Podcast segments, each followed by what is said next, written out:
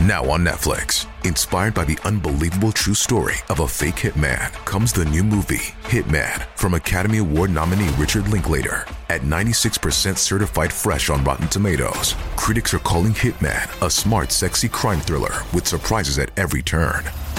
Starring Glen Powell and Adria Arjona. Hitman. Now playing on Netflix and in select theaters. Rated R.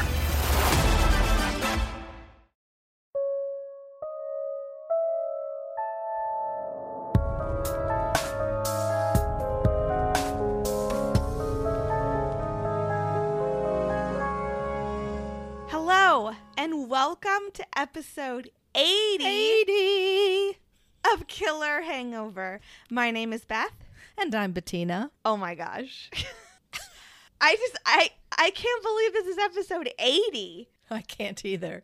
I mean, really. I don't even know where my mind is going to like explode when it's episode 100. A Like, hundred. I was just thinking the same thing. Oh my gosh.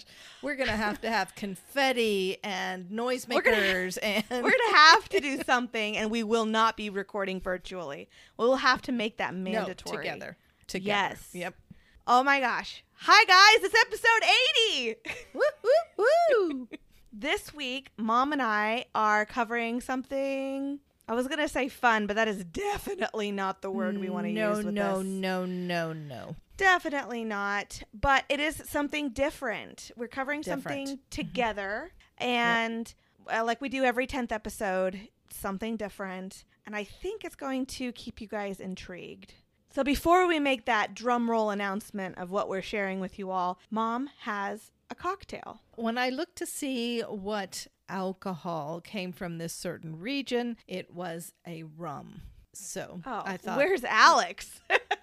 rum drink. But I already did the Coke and rum, so we're going to do something a little different. And this kind of blew my mind. Okay, so I like gin and tonics a lot.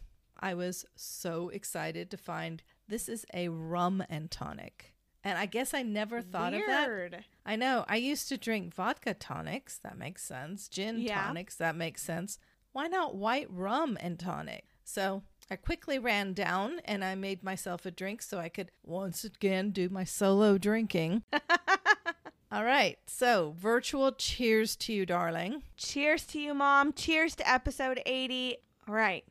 Oh my How's gosh. the drink?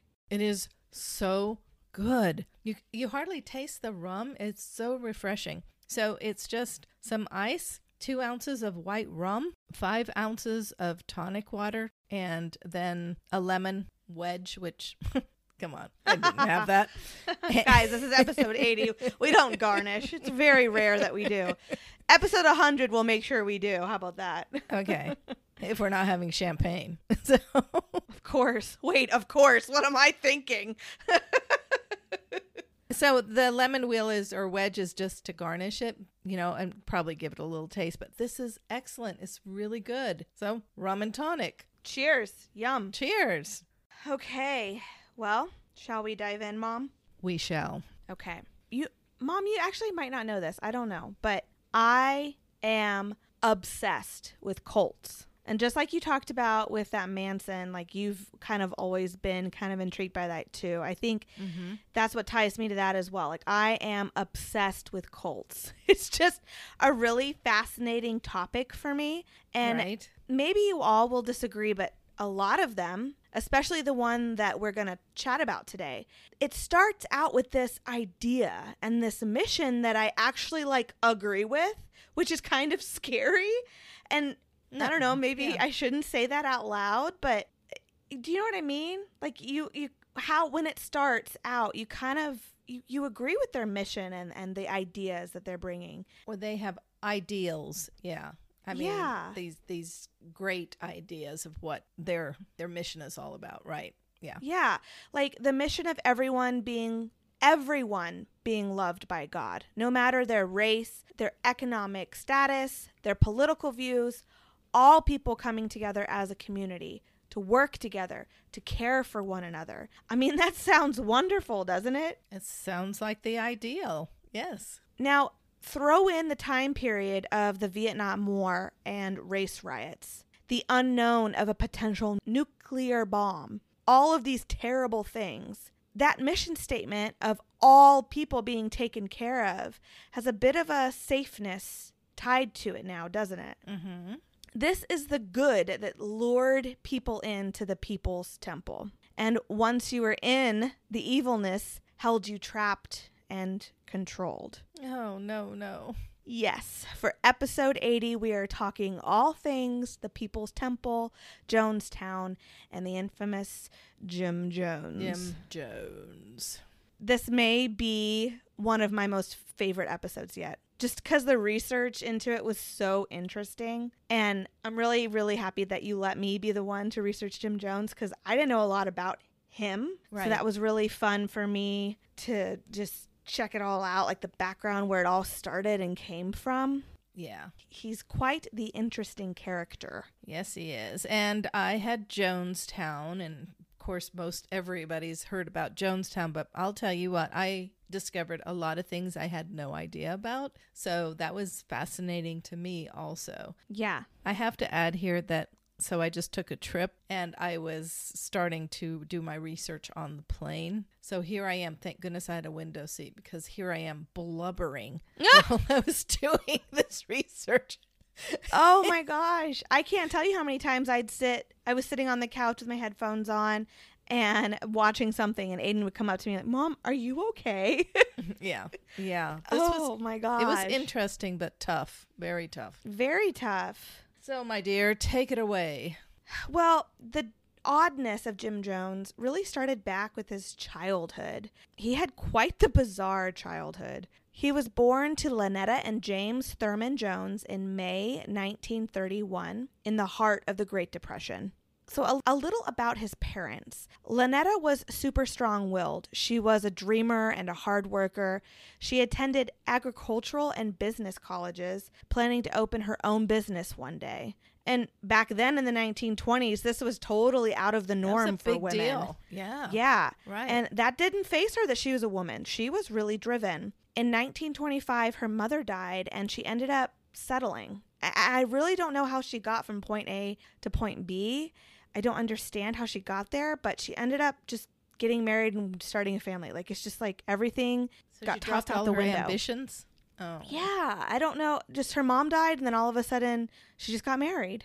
And there's nothing wrong with getting married and being ambitious, but for some reason she just that's what she chose. That's the uh, she's headed down a different path, and she headed uh, she headed yeah she did. She headed towards and got married to James Thurman Jones, and then there was World War One with all the terrible gases, which ended up sending him back to the United States, unable to really work because of his disabilities. So now he's no. living on disability checks, and she's kind of uh, doing the whole farm thing By herself. Wow. in a small town in Indiana just by herself. Then they have a baby, James Warren Jones, Jim Jones. And like I said, this was during the Great Depression, and the farm thing is not really working out because a lot of farms back then didn't work out. They're living on the mm-hmm. government checks from the father Jim's disability checks. And they end up moving to a smaller town in Lynn, Indiana, into a very small house with a dirt yard next to the railroad tracks. Lynetta worked in local factories, and James, well, he worked at odd jobs with custodial work and on his addiction of gambling and alcohol.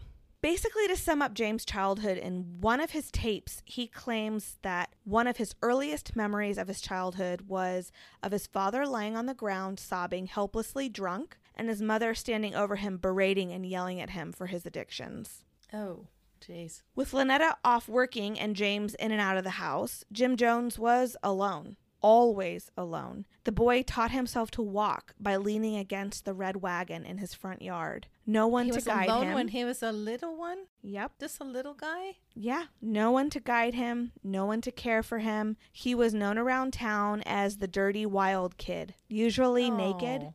and always covered in dirt. He loved to run around town and collect animals. Lynetta was a big animal lover, so she let him collect these animals in her backyard chickens, goats, cats, snakes, dogs. They were all back ugh. there. And actually, by the age of five, the local gang of wild dogs had really taken to him. and would follow him around. so much so that it made it really hard for his parents to ever discipline him when the dogs were around. Oh my gosh, they protected him. Yeah, and I'm like picturing Mowgli and like the wolves. like in Jungle Book. This poor kid. With James and his addictions, and Lynetta being unlike any other mother, she was very outspoken, spoke a lot about politics, smoked cigarettes, worked in the factories. Like I said, Jim Jones was alone a lot. Quote I was ready to kill by the end of the third grade. I mean, I was so aggressive and hostile. Nobody gave me any love, any understanding. In those days, a parent was supposed to go with a child to school functions. There was some kind of performance, and everyone's parents were there except mine. I'm standing there, alone, always alone. Unquote. In school, he didn't have a lot of friends, but out of school, when all the children were out and about, Jim Jones studied them. He learned about them, and Jim Jones' social manipulation began. He started leading the boys of the neighborhood into his barn and preaching to them. What? Now I'm talking six, seven, eight years old. And he would lead animal funerals Oh, jeez. and like these funeral services. He would torture the animals as well as perform these services. Mm, nice. And the attention he received was immaculate to him. He started dressing in these long robes. I know, quoting Bible scriptures and preaching. he decorated the barn with candles. And in the summer, he would have lemonade in there to lure them the children Sure. in, the other boys in. And in the winter, he offered them warmth. So with this lemonade and warmth, he, he got it got him hours upon hours of an audience. Oh my gosh. The curiosities of it all kept the boys coming, like Don Foreman, who I guess you could kind of consider Jim's first best friend. He was very loyal to Jim, even when Jim locked him in the barn's attic for no reason at all, except to just test his will. Hmm. A neighbor, Myrtle Kennedy, noticed the odd boy in the long robes and kind of She wasn't the only one who noticed. Oh, believe me. and she kind of became the surrogate mother to Jim. She started bringing him to church. Although he did not really like the Nazarene church, he liked the community it was building. He really did appreciate that. It, it opened his eyes to kind of, I guess you could call it a tasting tour, if you want to call it that, for all the local churches. He started going to all the local churches to kind of see where he fit in because he liked that community aspect, but he wanted to find where he fit. So this little guy, he's like what, eight or nine now, dressed in these robes, every Sunday is visiting churches. He's like nine or 10. Yeah. And he's checking out these churches. And the one that struck his fancy was the Pentecostal congregation outside of town in the countryside. They're more, they're really influenced by the evangelicals. Mm-hmm. So uh, they were very animated. There's a lot of crying and dancing and yelling. And uh, he was hooked. He was very impressed. Along with this obsession came his obsession with socialism and communist ideas. Through high school, he lived in the library, studying Marxist ideas, Lenin, Gandhi, and even Hitler. With everything he was gathering from his studies and from the experiences in the church, he would hitch rides out to the bigger town of Richmond, Indiana, and stand on street corners and preach there No way. social justices. He's probably like 14 and he would Oh just my preach gosh. about social injustice and and just God and and Bible verses. I mean, yeah, he was just it started so young. Doesn't that blow your mind? It does. It really honestly does. Well, he must not have been a dumb kid at all. I mean, I, I no. I, I no. mean, he pretty much taught himself all this. He's a, a master manipulator. I don't think he's dumb by any means. Mm.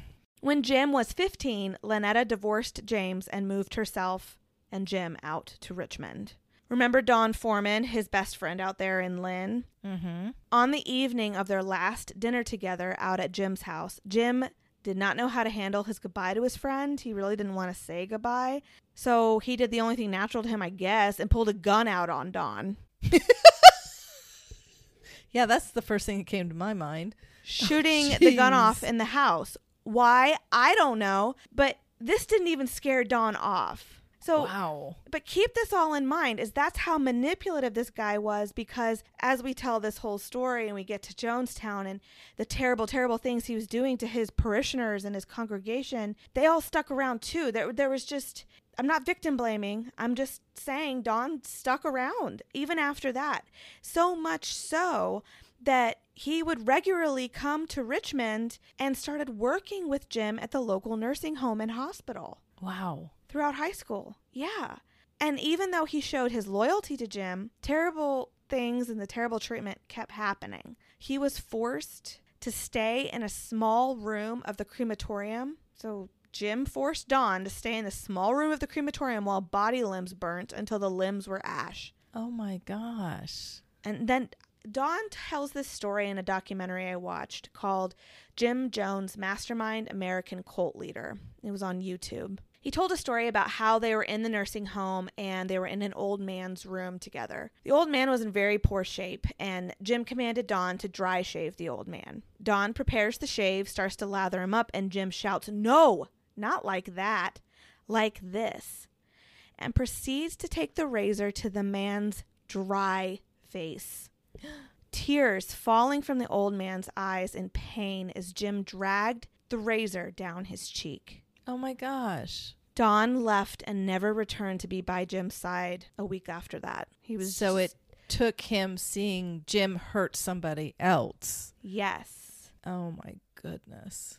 It's such a mind game. Other workers in the hospital though never saw that side of Jim. They saw a caring boy, a young man in high school who was coming to work in the nursing home. He was staying up late with patients and he did all this extra work to help and he preached Bible verses. I mean, they're just seeing this great guy. One of those workers was Marceline Baldwin. She was four years older than him, but very much attracted to his drive in the hospital as he attended classes at the local Indiana college. He had actually graduated early from high school at 17 with honors, and a year after that, he and Marceline were married. Hmm. It wasn't long before the verbal and mental abuse started. So, Marceline came from an upper middle class family. He believed her to be very naive to the world and would criticize her love of religion. She didn't understand this criticism because he's constantly studying religion and preaching Yeah. about religion. And he actually ends up dropping out of college. So he's only supporting the couple by that little job at the nursing home. And in his free time, he's studying religion, and his obsession held strong with all the communist and socialist leaders. So he's just still studying these ideals of these people in history books, and he's studying religion, but he knows all. Like, don't mess Yeah, with him. He, he knows it all. Then in 1952, Marceline discovered a new church, the Methodist Church. Their mission statement claimed that they focused on the impoverished, the freedom of speech, prison reform, and the right of racial groups. All things that Jim had claimed he believed in. She was really excited to share this find with her husband. All his beliefs and her religion all wrapped in one. It wasn't long before Jim registered with the Methodist ministry. He worked in a poorer section of Indianapolis in the Somerset Methodist Church by day, and at night he stayed up studying and planning his next move to own his own church one day. Oh my goodness. Fun little side note he wasn't making much money in this gig, and he would actually sell exotic monkeys on the side to make money. Oh no. And he had a little monkey of his own that like he trained to do all these crazy things. It's He did. Bizarre. Bizarre. Anyway, soon his evangelical style teachings were getting attention. The Methodist Church didn't like it so much, but the local Pentecostal convention did and called him on stage to preach. No kidding. His first time up there, he was a natural. The whole convention was under his charm. Even Marceline was just like, This is crazy. That's my husband. They claimed he was a raising prophet. No kidding. Other local churches called him to preach after that. He found a calling to be a faith healer. Um, honestly, it's more like making magic tricks on stage. He would call somebody up to the stage and say, "Are you sick?" You know, and they say, "Yeah, I have cancer." And he'd pull this bloody-looking mass out somehow and claim they're cured. And even though these people obviously still remain sick, they wanted to believe. This is just the beginning of the falsities of Jim Jones. Mm-hmm. Eventually, he was able to purchase his own church in Indianapolis. He hired on other boisterous ministers of all races. The first People's Temple opened in 1957. Even Marceline was impressed with how Jim could preach and, it, and just keep the attention of the crowd like he did. He opened a soup kitchen and a nursing home. This not only looked good for the church and helped with their mission of helping all people, Mm-hmm. but it also became a place of recruitment for Jones. Oh.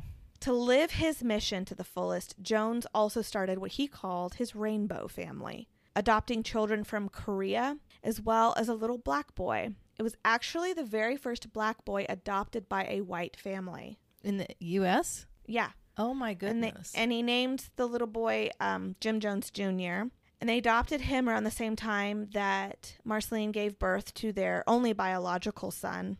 And he kind of told everybody that he was raising them as twins. okay. Yeah, so he also wasn't involved really at home. He kind of like got all these kids and then had this great visual of this is my rainbow family, but really wasn't involved. Well, he didn't have a very good father figure to learn from either. No. This manipulation all gave to the power of control. The man was a total control freak. If someone would disagree or start to act against his temple, I mean, even if Marceline disagreed with him in any way, shape, or form, taking the trash out, whatever, he would fall to the ground, clutching his chest. he claimed he had some direct link to God, and their choices and actions were affecting him. Oh, good grief. Okay. I'm just picturing my five year old throwing a temper tantrum. I know exactly. It just seems so ridiculous to me. He had this secretary that worked as a spy, and she would go around and kind of like talk to the congregation and get to know people and the, all the parishioners and everything. And he would play on his congregation's fears and call them out on things that he wouldn't have known, but it was the spy who was bringing it all back to oh, him. Oh, so they're thinking that he is, he really knows this stuff. Right. He would give prophecies of doom to those that went against his temple, and they'd be like, "How do you, how do you know that I did that?" But she was Right. like, and she had multiple spies. I just know for sure that his secretary was one that like did a lot of this spying. And guys, this is just within the first couple of years of the People's Temple. This isn't like down the road this started happening. This is like right away. As you know, things get much, much worse. Mm-hmm. And his ego was at the helm of this craziness. In 1965, the People's Temple moved to California. He claimed their mission was being threatened in Indianapolis. I don't know how factual that is, but he claimed for their safety they were to move to this new promised land in the Redwood Valley, and he convinced his core followers of over 150 to join him. Most claim that he chose this area because it was listed in Esquire magazine as one of the nine places in the United States that would be safe if there was to be a nuclear bomb. I think his socialist ideals were starting to become more and more apocalyptic Right. The end all be all. His faith healings continued, but these started getting more dramatic. He would hire people on mm-hmm. as actors in the middle of these services. Like he this woman would come up in a wheelchair and claim that she had some spine condition and she hadn't walked in years. So in the middle of this huge service, he's commanding her to stand. And she does. He commands her to walk, and she does. And by the end, the woman is dancing around the congregation, Yes, she is. and everybody is just arms flailing. Oh my gosh. Okay, I've really been to one of these before when I was What? Ger- not Jim Jones, but um, Oh my god, I was. yeah, I didn't tell you, but uh No, this was in Germany and the guy's name was Bruder Popov and he was exactly Okay. the same, same way and he would travel to these places and put up like a circus tent, a big circus tent and people would flock to see him. And my grandmother was we were staying with her and she was like, "Come on, I want to see what this is all about." So oh we my went gosh. it was, and I was only psh, geez, I was young. I was probably 11 maybe, and it bothered me so much these these healing things. And I'm Mm-hmm. not saying that people can't heal. I'm not saying that. I, I totally believe in the power of prayer, but you could just tell. And I just remember this little boy in a wheelchair. And he kept saying, you know, and everybody was doing what you were just saying, all the raising of hands and, you know, all this stuff. The tent was going wild. And this boy could not walk. He could not walk. And this guy kept taking him out of the chair and Oh, making him walk and and the k- kid could oh Oh. it was so heart wrenching. Me at 11 started crying and I left the tent. And I Oh told my my grandmother, I'll never go back to anything like that again. It was horrible. It was horrible. And you could tell some people were actors. You know, he'd pick people in the crowd. You know, they weren't around him. You know, uh, just like Jim Jones did. They'd pick somebody in the back or something and say, Is there anybody here that's having heart palpitations all the time? And of course, this person, Oh, I have. you know, it's the same thing as Jim Jones did. It was just, yeah. It's, it, I just don't get it. But and and you know but these congregations are huge i mean people do find i, I don't know something in these services and so i can't tell you that these services are wrong by any means but it's just They're not wrong. And he actually, I mean, supposedly people were actually healed, but I think that's the power of suggestion also. sure and at the end of the day though these preachers well i can't say this for your guy but jim jones it was all about jim jones though like it wasn't about the healing anymore No. it wasn't about so even if you know maybe people did walk away from that service really their hearts felt healed or they felt guided by something from that service mm-hmm. you know everybody took a, what his preachings as i get to they kind of just become rants and but people were still walking away with different things from these services Right. No, exactly. Yeah. and so goodness was coming to people. I don't know how, but goodness was coming to people from these services. But it's just, I don't know. It's just crazy. It's just crazy. It's just different. Just totally different. Um, I read somewhere that deep down he was actually an atheist. Did you read that anywhere? His mother was an atheist. So I didn't read he was an atheist, but his services really changed over time from preaching about God and preaching about God's lessons to preaching that God is an ideal in you. They started to change over time, like, and I'll I'll get to it for sure because I can see why people would say he was an atheist. He claimed he needed vitamin drops, but obviously these were amphetamines and painkillers. the preaching slowly started to become ranting, like I just said. Oh, look, that was the next note. And the talk of God slowly became less and less. Oh my gosh, that was my next note. You're right on it. He really started preaching about social justice. Quote If you see me as your friend, I'm your friend. If you see me as your father, I'm your father. If you see me as your God, I'm your God. Ay, Unquote. ay, ay. Doesn't it send Okay. shivers down your spine? Like it just, Yeah. and like I said, people take away from that what they wish. mm-hmm. They see him as this mighty preacher and they take that. Maybe somebody takes that away as like, I'm finding a community here, or somebody takes it away. I don't have family. This is my family now. Everybody can take away from that Mm-hmm.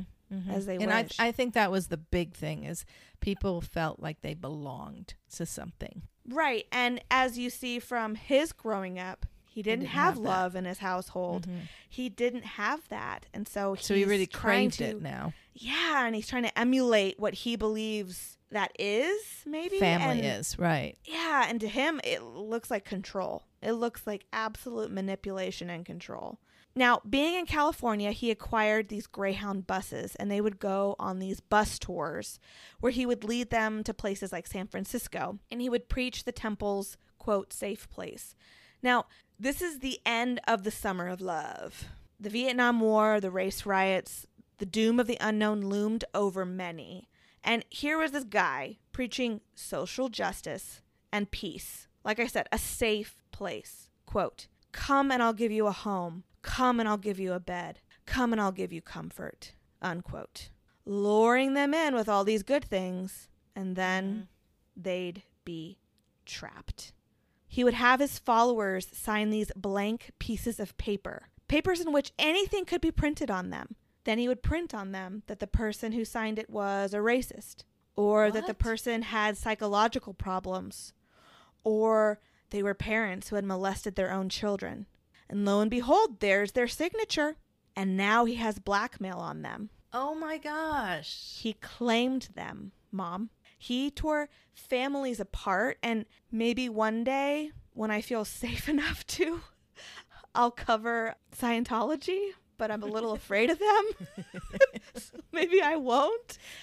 But that's another thing that if you're not in Scientology, you are not allowed to talk to anybody outside Scientology. If that, even if it's your mother, your brother, your son, your daughter, it doesn't not matter. Tom Cruise doesn't talk to his daughter because she's not a Scientologist. Never saw her grow up. Please don't come after me, Tom Cruise. I'm not attacking you. But this is this is kind of Jim Jones. He tore families apart. He brainwashed a lot of these people into this or blackmailed them. It's like Dawn when they were little. I- He Yeah. trapped them. Now, and keep in mind, no one joins a cult. They join things like a religious organization. That's what these people right. think that they're joining. Something good. Mm-hmm. Even when in the middle of a congregation, Jim Jones would call upon someone who wronged him and his temple and would then beat them. In front of everyone. Yes, the congregation would join in and shout and praise the beatings. Oh my gosh. They thought it was for the good of all. There's this terrible audio. One of the times I was crying and Aiden made sure I was okay. Uh, it was a beating done by two boys. I'm not exactly sure what they had done. But Jim Jones is literally laughing during the beating, snickering and giggling and laughing. One was a black boy and one was a white boy. And he makes note of this. Stick in there together, boys. Stick in there together. And he just keeps laughing and laughing. And he goes, Oh, we lost the white one. Now we have one black and one blue. Oh my gosh. Oh. It's horrifying. He also used sex as a form of dominance. It's a mm-hmm. total control thing, mind and body. He would even preach about sex to his congregation, children all there, everything, claiming he would have sex with men and women, not because he enjoyed it or wanted it, but because it was a manifestation of his power. Now, did you read also that he was the only heterosexual in the world and all other men were homosexuals? Oh, yeah. Oh, absolutely. And that I actually read that's the reason they left in uh, Indiana is because he was caught in the bathroom having sex with a man. There was a lot of rumor of why they ended up leaving Indiana. Oh. I think that he was too radical for Indianapolis, Mm. Indiana, that whole area. I think he was way too radical for. he was almost too radical for the West Coast too. Mom, he was too radical in general. Let's just. I mean, the man at the pulpit was preaching about this whole sex thing, and he was like, I've had sex with a man, I've had sex with a woman who made my skin crawl, but I had to do it. And I'm just like, and they're showing the congregation, and there's like a six year old listening, maybe a 10 year old. And you're just like, what is happening? I don't know what's happening. No. So you have the beatings, the ranting, the control aspect of it all, but you go along with it. You go along with it because you don't want any of this to happen to you. And this greater mission of all the same, all equal, all a community looms overhead. So you have that greater ideal that it like we started the episode with that you that it all started with. Whew. But I don't know. And this cause, this will to follow this cause of socialism would be tested in other ways, like in the way of a mass suicide. One day in a service, cups of juice were passed around in a ritual to mimic Holy Communion. After they drank the juice, Jones told them, You have all just been poisoned and have about an hour to live. There was total silence in the temple, and Jones starts to laugh. And you all just passed the test! You are truly here for the cause. Yeah. WTF. I would have walked out that door and been like, I'm not going back. Like, well, that was too I don't much think for you me. would. I think you. I don't think you would have been there to begin with. But even if I would have, I, eh. over time, these tests of their will were called into question by those living around the community. And those that had gotten out of the temple were finally seeing the light. Mm-hmm. It's crazy to say, but they're seeing the light and how dark the People's Temple truly was. Right. That aspect of community and social justice was overshadowed by this man's controlling, egotistical ways. So many people started to talk against the People's Temple. An article was printed in the New West magazine exposing Jim Jones for the sex addicted drug abuser he truly was. His facade was totally falling apart. I don't know if there were rumors, but it was also said that the FBI and the CIA were starting to look into the organization as a cult. And you'd think, aha, they've got him. But unfortunately, Jim Jones was ahead of it all. Before the article, before all the bad talk, he had already made his move in preaching a utopia. He had already purchased land out of the country and had a plan in place. The People's Temple must go to Guyana to continue their social justice work, to save their community from the wrongdoers and traitors and capitalism that was overtaking America. Yep. Remember, there's going to be a big explosion or whatever, too. Oh my gosh. the apocalypse is coming, and they were all going to be saved if they were with him. Yes. Take it away, Mom. What happened in Guyana? Okay, first of all, let me kind of tell you what Guyana is a little like so that you can picture it. So it's a country in South America. Its capital is Georgetown. You will hear me refer to Georgetown a few times.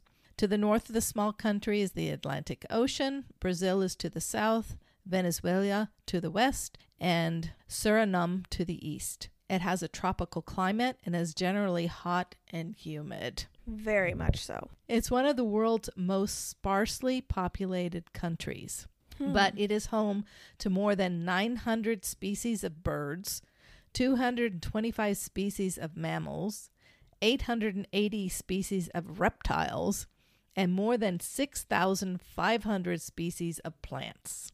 All of this natural wildlife and plant life is probably due to the fact that Guyana is one of the largest unspoiled rainforests in South America.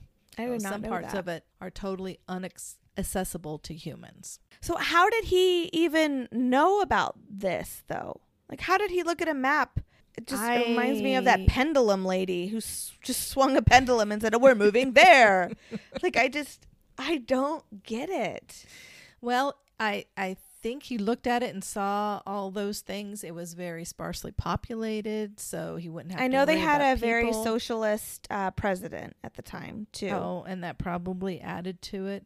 But in 1974, Jim Jones sent 35 to 50 People's Temple members, mostly young men, to rent about 3,800 acres of jungle property in Guyana. One stipulation from the government of the lease was that one fifth of the land be cleared for cultivation. By 1977, there were 60 cottages, large kitchens, and food storage areas, laundry rooms, an infirmary, two schoolhouses, as well as the open air pavilion that was built for meetings, which we've all seen. Yeah. So Jim Jones and his 900 or so followers arrived at the Jonestown settlement in 18 eh, oh, in 1877 There you go with your damn dates again, mom. in August 1977 and I'm assuming that they drove the buses down there cuz I just- those Greyhound buses. yeah, I think so. I think they did too. He had a whole fleet of them. Yeah, and I kind of saw um, a video of them getting in the buses and leaving. Uh, one video that I did watch that was very informative was the Jonestown Massacre Paradise Lost uh, by Real Stories on YouTube. It was really good. Anyway, the camp had been well run for and by the original 50 members, but now there are almost a thousand people there. And that strained the housing as well as the resources of the camp. Well, and he was sending home videos from the camp because he would go too. And he was sending these home videos of like, look at all of our bananas. And there's stickers on the bananas that he had purchased. and he was like, oh, we're having so much fun. And he'd show like dancing and he'd show all this. And he was even claiming it wasn't that hot. And then all of a sudden, these people show up and there's like very little food, like you just said. It's freaking hot. You're in the freaking jungle. Like, The land is just this- actually actually very dry and it was very hard to grow anything. It was not an agricultural type of ground at all. But again, with his lovely lies. So now you've got all these people. They're in a remote area. Jim Jones has all the power and is mm. not being watched or constrained by laws or rules other than his own. Oh my gosh. And those are totally wackadoodle. And I really like that word because it really pertains to this. Yes, it does. First of all, he took all the members' medication, and with those, he kind of kept himself pretty drugged up. Uh, like I guess he had started taking the drugs when he they were in the United States, Mm-hmm. but he really amped that up. There were public punishments and humiliations, as you said, as well as private sexual advances. Weirdly, Jones made it clear that, like I said, except for himself, all men were homosexuals. Yeah, I that whole thing just really didn't make sense to me. Families were that broken whole thing, Mom. None of this made sense to me. Families were broken apart, and everyone in the camp was told to inform on one another. Yes, even family members. Mm-hmm. So a lot of the times the children were taken away from their parents and Yep. they were kept in a different section of the camp and the parents were allowed to see them maybe 1 hour a day. Mm. Hard physical labor was expected of every abled body, and we're talking 10 to 12 hours of work. Hard, hard labor, six days a week. Member meetings would be at night after dinner. So, okay, you don't have much to eat. You wake up in the morning, you don't have much to eat. You work for 10 to 12 hours in this heat. You're not drinking very much. And then you go to dinner and you have very little to eat. I think a lot of dinners consisted of rice.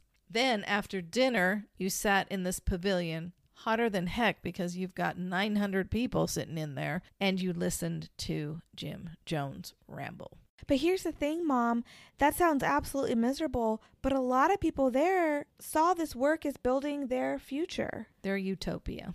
Yeah, and, and as as bizarre as that sounds to us on the outside with that hindsight of all of it, this was them. They felt proud of them. A lot of people felt very proud of themselves for putting in those twelve hours. Yeah, to- but after a while, that kind of wears on a human body. I'm not saying they all did. I'm not saying they all loved it. So frequently, there were also drills, which Mhm. Jones called white nights. Members would be woken up in the very early hours of the morning and sleepily stand in the pavilion listening to Jones rant about conspirators in the government, the media, and outside relatives, all wanting to destroy their community. Of course, these were spurred on by his drug use and would last for hours. So, like I said, he used uppers and downers. So he'd take an upper and he would be totally zinging. And these poor people had just gone to sleep after all these hours of, of working. And then he'd wake them up with this ranting, and they'd have to stand there and listen to it. Jones also controlled all information going out as well as coming in. Letters were screened, telephone calls were restricted or scripted. There were no radios, no TVs, Mm. no newspapers. Members had no idea as to what was going on outside of the camp. So anything that Jones said was happening was, of course, believed. So he'd say things like, the KKK is marching and taking over the streets of American cities. Concentration gosh. camps were being set up for blacks. And And there Oh, he was, was obsessed with concentration camps. and there was definitely, don't question it, definitely going to be a nuclear war very soon. Mm. But he would keep the Jonestown residents safe. Armed People's Temple guards were an everyday sight on the outskirts of the town, supposedly to protect the residents, but in reality, it was a reminder as to what would happen if anyone tried to escape. Tried to escape. Yeah. Basically, there was no escape. The residents' loyalty was often tested during their white night practices, or what Jones called their revolutionary suicide. The members drank from, okay, so he took the communion cups that you had talked about and he t- made vats of flavored water, which Jones told them was poisoned.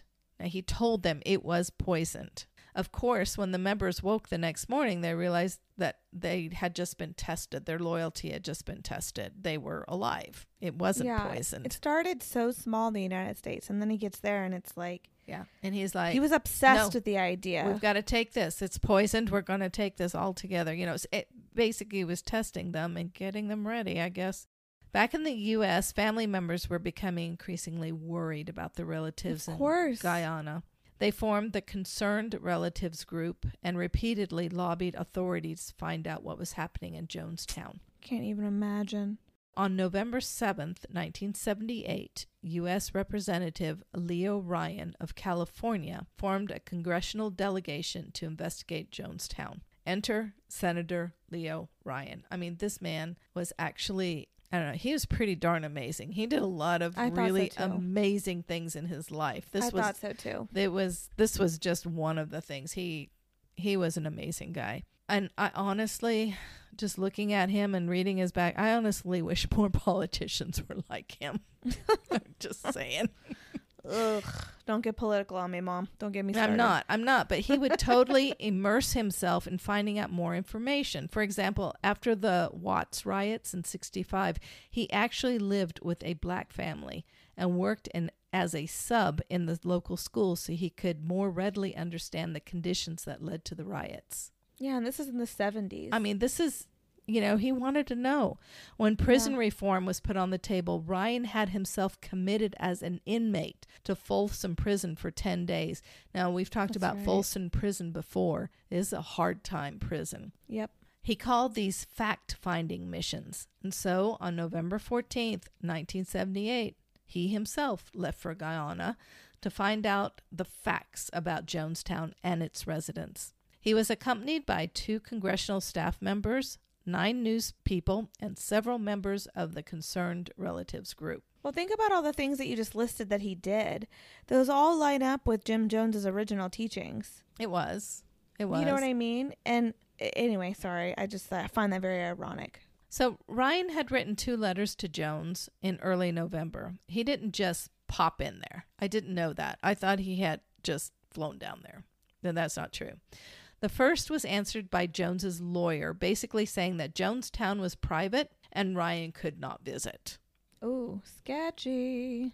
The second letter that Ryan sent let Jones know that, no, I'm coming to visit. I'm coming, yeah. Jones, paranoid to the hilt by this time because of all the drugs he was taking, demanded that Jonestown get a, quote, facelift before the senator's visit. Buildings were painted, grounds were picked up, and residents were told how to reply to questions. Oh my gosh. Not only were they told, they were coached, and if they didn't answer the way Jones wanted, they were corrected. Basically, they were actors with scripts that Jones had written. On November 17th, Ryan, his official entourage, and some news people flew into the Port Kaituma airstrip, where they were picked up by a dump truck from Jonestown, and they rode in the back of the truck through the jungle on a potholed dirt road for many miles until they came to their destination at nightfall. There, the group was met with happy smiles, laughter, and sunshiny remarks on how happy everybody was in Jonestown. Makes me so sick. They wouldn't want to live anywhere else, certainly not in the U.S. They lived in a community where everyone was accepted. They all had what they needed. Life at Jonestown was great. And Jones was like Jesus. He did everything for his followers. He looked after them and guided them. He fed them with food as well as with scripture. He was their source and their light. And honestly, the camp looked clean and well kept. The residents, although thin, looked well. The children seemed happy and healthy. Really, nothing that Representative Ryan and his group noticed was off or wrong until they met Jones. He was definitely off. so, uh, you know, in this video thing that I watched, there was reels with Jones answering questions and stuff. And he never answered the questions. They were just in a, he'd go around the answer, you know. He Mom, I told you stop talking about politicians. No, this is Jones. I know. Oh, I get it. Sorry. Oh, Go he wore sunglasses day and night. His hand shook. I mean, like terribly, and he could barely stand. And this was their leader. Hmm. After the community dinner that night, there was a reception of sorts in the pavilion. Dancing and singing, talking and laughter. It was during this time that NBC correspondent Don Harris was passed a note by Vernon Gosney, a Temple member. The note read, quote, Dear Congressman, Vernon Gosney and Monica Bagby, please help us get out of Jonestown. Harris passed the note on to Ryan. So I guess uh, Vernon Gosney thought that Harris was Ryan. He wasn't sure. Oh. So he mistakenly gave the note to Harris. And as he was passing the note secretly to Harris, it dropped to the ground. And Oh, a child saw it and started yelling, He's passing a note. He's passing a note Yeah, because they've been taught to turn to turn each other, in. in. hmm and then Gosney, I guess, reached down, picked up the note, and said, Here, I think you dropped this, and gave it to Harris. So Harris then passed the note to Ryan. The next morning, the group was shown around the camp. Marceline, Jones's wife, was exceptionally proud of the nursery and the school. I think she truly loved the children. She loved children. Yeah. Yes. That afternoon, they were allowed to interview Jones, who just seemed to ramble on and on about how defectors of the People's Temple were liars and would end up destroying Jonestown. Well, that was fine and good, but there were people who actually wanted to leave the camp, mm-hmm. and Ryan was taking them with him. The dump truck took the guests and the 16 defectors, including, remember this name, Larry Layton, who posed as a defector, to the airstrip. Because the number of people flying had grown, a second aircraft was required, and that was arranged by the U.S. Embassy. Oh gosh, this is what just okay. Unfortunately, the arrival of the plane was late. Supposed to show up between 4:30 and 4:45, and the group had to wait until 5:10. That mm. doesn't sound like a whole lot of time, But shoot. but as the group started boarding the planes, a red tractor pulling a trailer drove onto the airstrip. The men on the trailer jumped off, all having guns, and opened fire on the group. So, had they actually had that plane actually gotten there 4:30 to 4:45, those gunmen would have missed the group. I know. It's NBC cameraman Bob Brown started filming as the armed People's Temple members approached and continued filming until he was shot and killed. it kept recording even when he was shot and killed. The camera lay on the ground. It's the scariest. It's very It- scary. It's eerie. It's so eerie. Five people were killed. Representative Leo Ryan, correspondent Don Harris, photographer Greg Robinson, and Temple defector Patty Parks, and of course Bob Brown.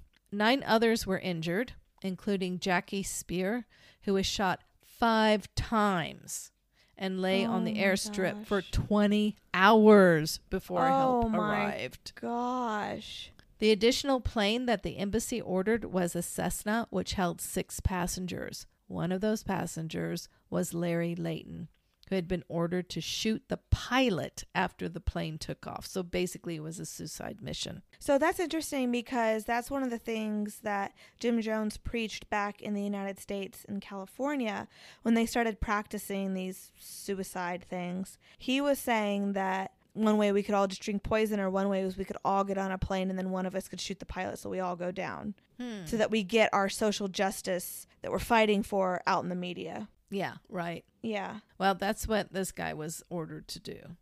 So the plane never got off the ground, and his mission went south after fellow passengers saw the gun and wrestled the gun away from him. He injured two people and then was disarmed by another passenger. So Layton was the only person arrested from all of this. Oh my gosh. He spent 18 months in the Georgetown jail, after which he was tried in Guyana on charges of attempted murder and was acquitted.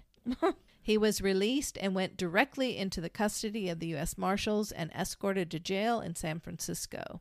After his trial, he was sentenced to life, and in 2001, he petitioned for parole. It was his last attempt. And in 2002, he was actually released from custody. So he was in custody for 18 Wow. years. Okay, back to November 18th. Before leaving for the airstrip, Representative Ryan had stated that the report describing Jonestown would be, quote, in basically good terms. And, quote, I'd say you have a beautiful place here. Even if 14 wanted to leave, 14 out of 900 is a tiny portion of Jonestown. Hmm. So even after hearing those words, Jones stated, quote, all is lost. After the truckload of people left Jonestown for the airstrip, Marceline spoke on the public broadcast system telling everyone to return to their homes. Everything was all right. Just go back. Everything's all right. But everything was not all right because it was at this time that aides were preparing the now well known drink. Barrels were filled with grape flavored drink. And may I add here, it was not Kool Aid. It was not Kool Aid. It was not Kool Aid. It was grape flavored drink. It was Flavor Aid. It was the off brand. It was a flavor aid. It was the cheap off brand. It was the cheap off brand. It was laced with a mixture of drugs. This I didn't know. It was laced with cold medicine, malaria mm. medicine, antipsychotic drugs, and Valium. And to make the concoction complete, cyanide was added. Cyanide. Yeah. So I was like, how in the heck did they get that much cyanide? This was has been my question for I've years. always okay? wondered that too. okay, this is how. Oh boy. He simply said he was a jeweler, and and that gave him access to cyanide because jewelers use it to clean jewelry. What? They do? Yeah, so cyanide was actually sent to the camp because he was a jeweler and he had he was cleaning jewelry. Whoa. Half an hour later, Jones called everyone to the pavilion.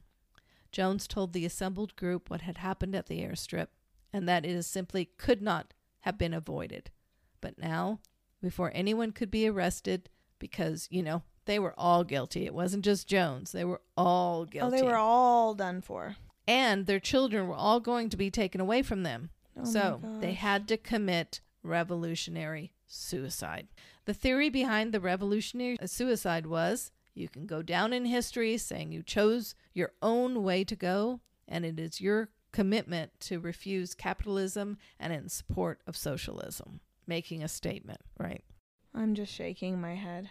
Perhaps some thought this to be another drill to test their loyalty, but then they saw that people were actually dying. Children first. Jones told his followers, encourage them not to be afraid. So his thought process was if we kill the children, if the children die first, the parents have nothing to live for. Oh my heart. Oh my god. That was his thought.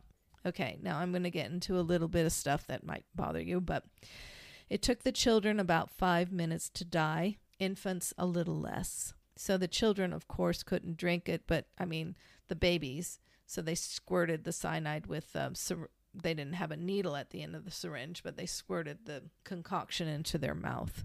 It took about 20 to 30 minutes for an adult to die. Five to 30 minutes of dying. A horrible, horrible death. It's very painful. Basically, your body is completely deprived of oxygen. First, the person's entire body goes into convulsions. Then their mouth fills with a mixture of saliva, blood, and vomit. And then they pass out, followed by death. Now, I'm adding this because we've all seen pictures, right? Mhm. And I don't want, I don't want to be desensitized. This was horrible, just Absolutely horrible. horrible. Oh, the audio. I even just the audio of all of it of just Uh, it Marceline tried to save the children. You can hear her just begging Jim Jones. There was also another woman in this documentary I watched. she didn't want to she said no this is no we can fight we can we don't have to we to can do fight this for the We- children. Let's give them at least Yeah. a future. and she was kind of cut down actually she was shot up with the stuff she Mhm. the syringe she was using But you just but- hear the babies crying, you hear the begging, and you hear so this is what people were watching their family and friends go through knowing that they were next in line according to an eyewitness after drinking the grape drink people were escorted away down a wooden walkway to the outside of the pavilion Of course, after the cries and screams of the victims could be heard by the members that were yet to drink, the people started becoming reluctant.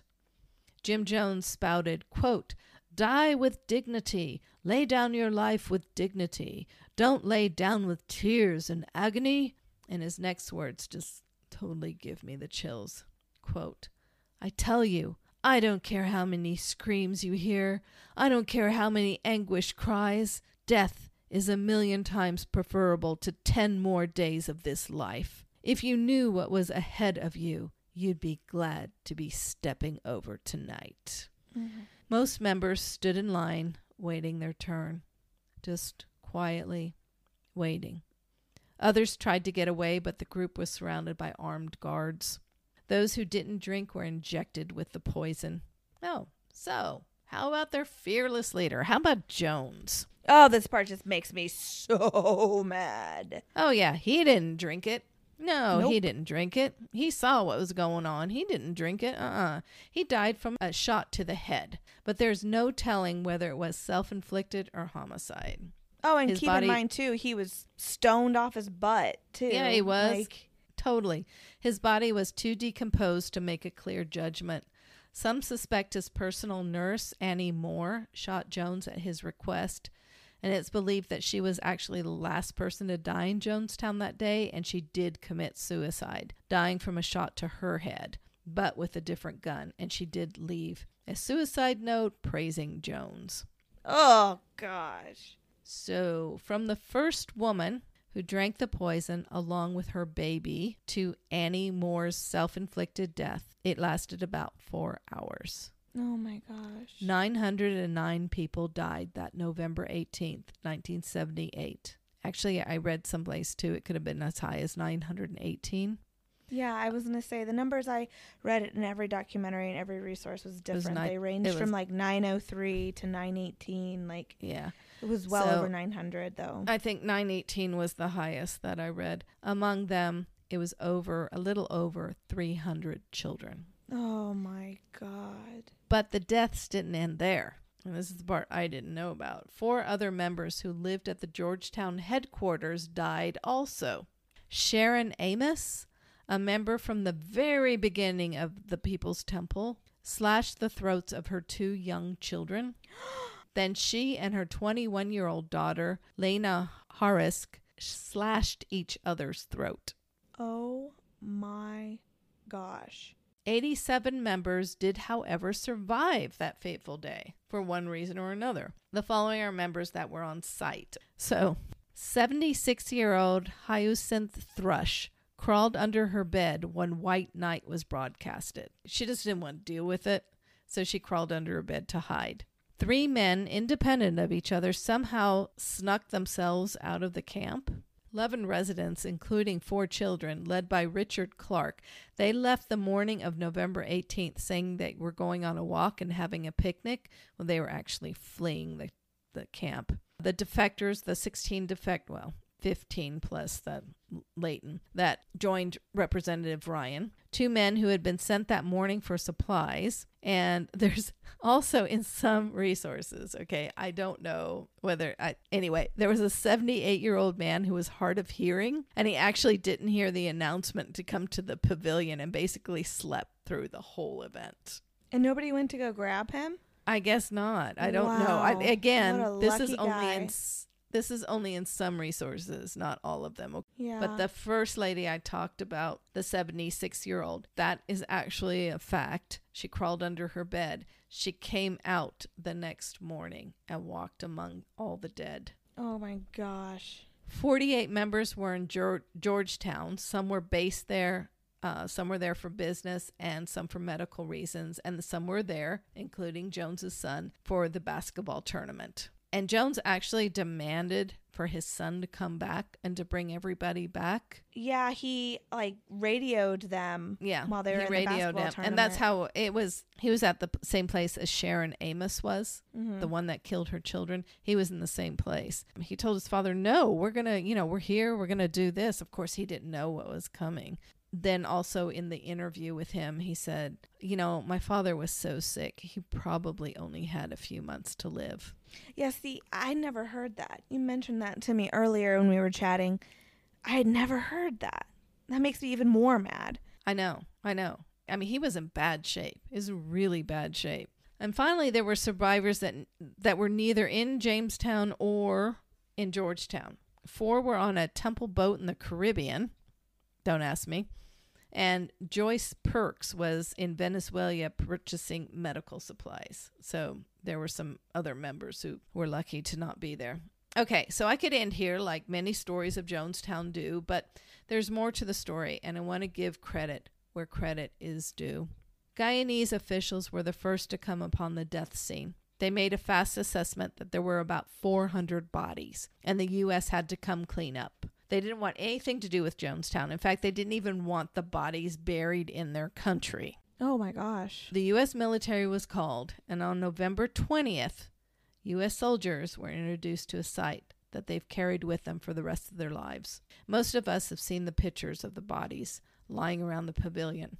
But let me bring you a little closer to the scene. The close up that these young men and women and the U.S. Army and the Air Force had to deal with. The Air Force was contacted first. This was right after Representative Ryan had been shot and killed.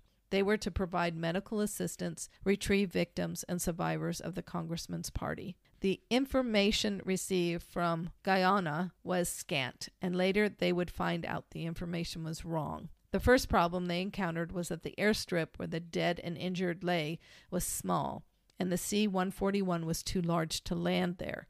So they were diverted to the airport in Georgetown, which was about 150 miles away. Then two small airplanes flew to the small airstrip and retrieved the eight wounded that lay there. And that's why it took so long you know, 20 hours to get to this woman who'd been shot five oh times. Oh my gosh. A second C 141 was sent to Guyana to carry the dead on the airstrip back to the U.S. While this was going on, the Guyanese Defense Force, GDF, was walking from the airstrip to the camp. This took longer than it should because of the heavy rain, and they didn't want to incite more gunfire by bursting into the camp. Makes sense. It was about 48 hours after the murder, or what some people call suicide, at Jonestown that U.S. officials had a new mission. The GDF that had entered the camp reported there were between mm, 300 to 400 bodies. This was way beyond what the Guyanese could handle. More U.S. military was needed. The Guyanese forces were to secure the site and look for survivors, which were thought to be about 450 to 500 people. Okay. Oh my Because they knew it was about 900. They thought there'd be survivors. That's just ugh. And they thought that they were probably had run into the forest there, the woods, the jungle, jungle there.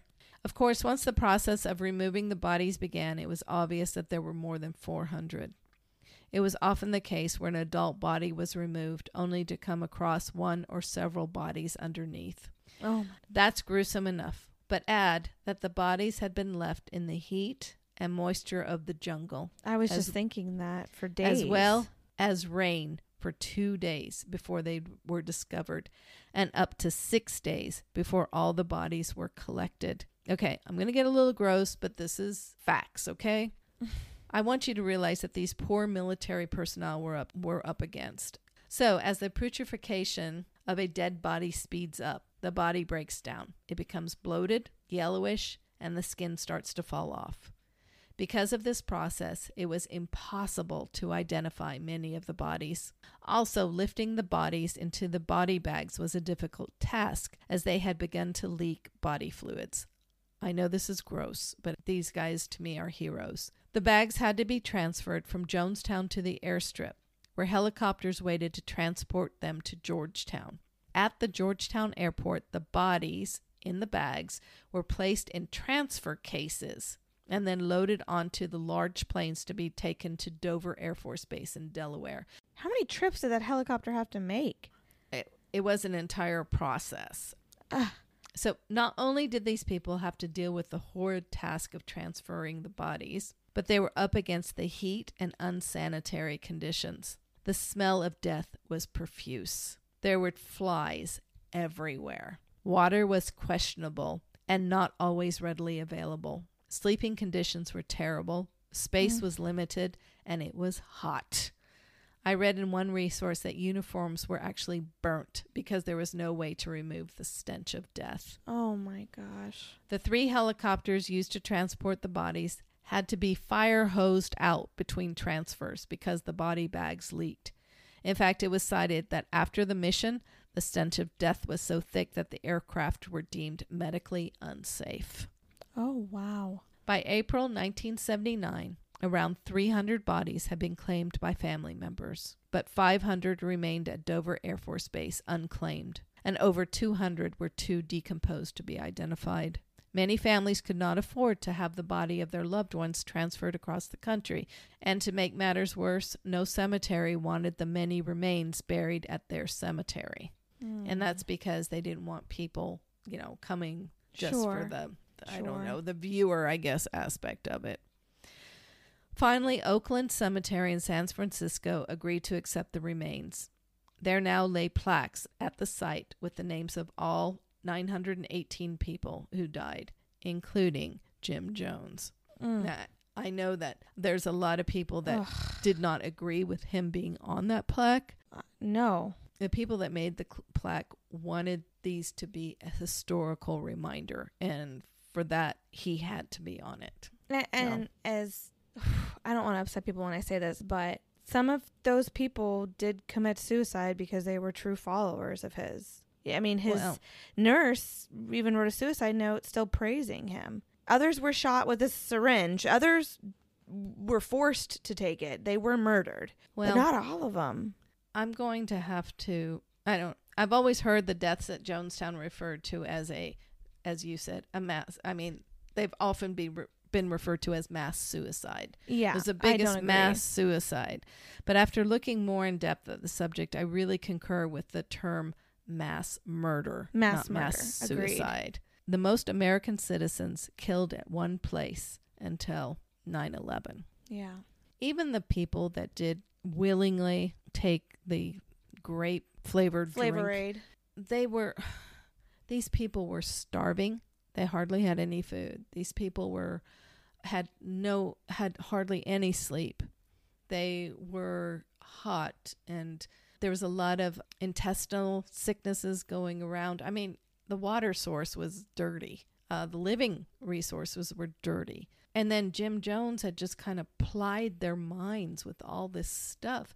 I, I they were brainwashed you know they were they were they were in a really bad place so did they commit suicide i don't know i i i really think he led them to murder he he was a murderer There was a documentary I watched. Um, there's a survivor, Leslie Wagner Wilson, and Mhm. she Yeah. escaped into the jungle with her with her three year old three year old son son and a couple other people.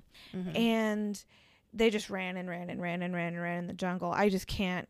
I just can't even imagine the fear. Her husband, her son's father, was one of the armed guards for Jonestown. And she said that if he would have run across them, he would have shot them. Yeah. He would have oh, easily Oh, yeah. not even second guessed shooting her and their son for trying to escape.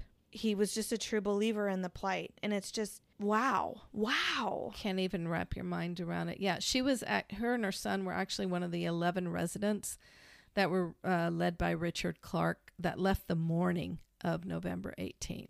They were the ones that said they the were morning. going on a picnic. They're they're going Mhm. to go on a picnic that morning. She was in that group. Yeah, and they had heard that things were kind of going down Yeah. south with the Yeah. congressman, so they were like, "We're out of here. We're gonna." Yeah.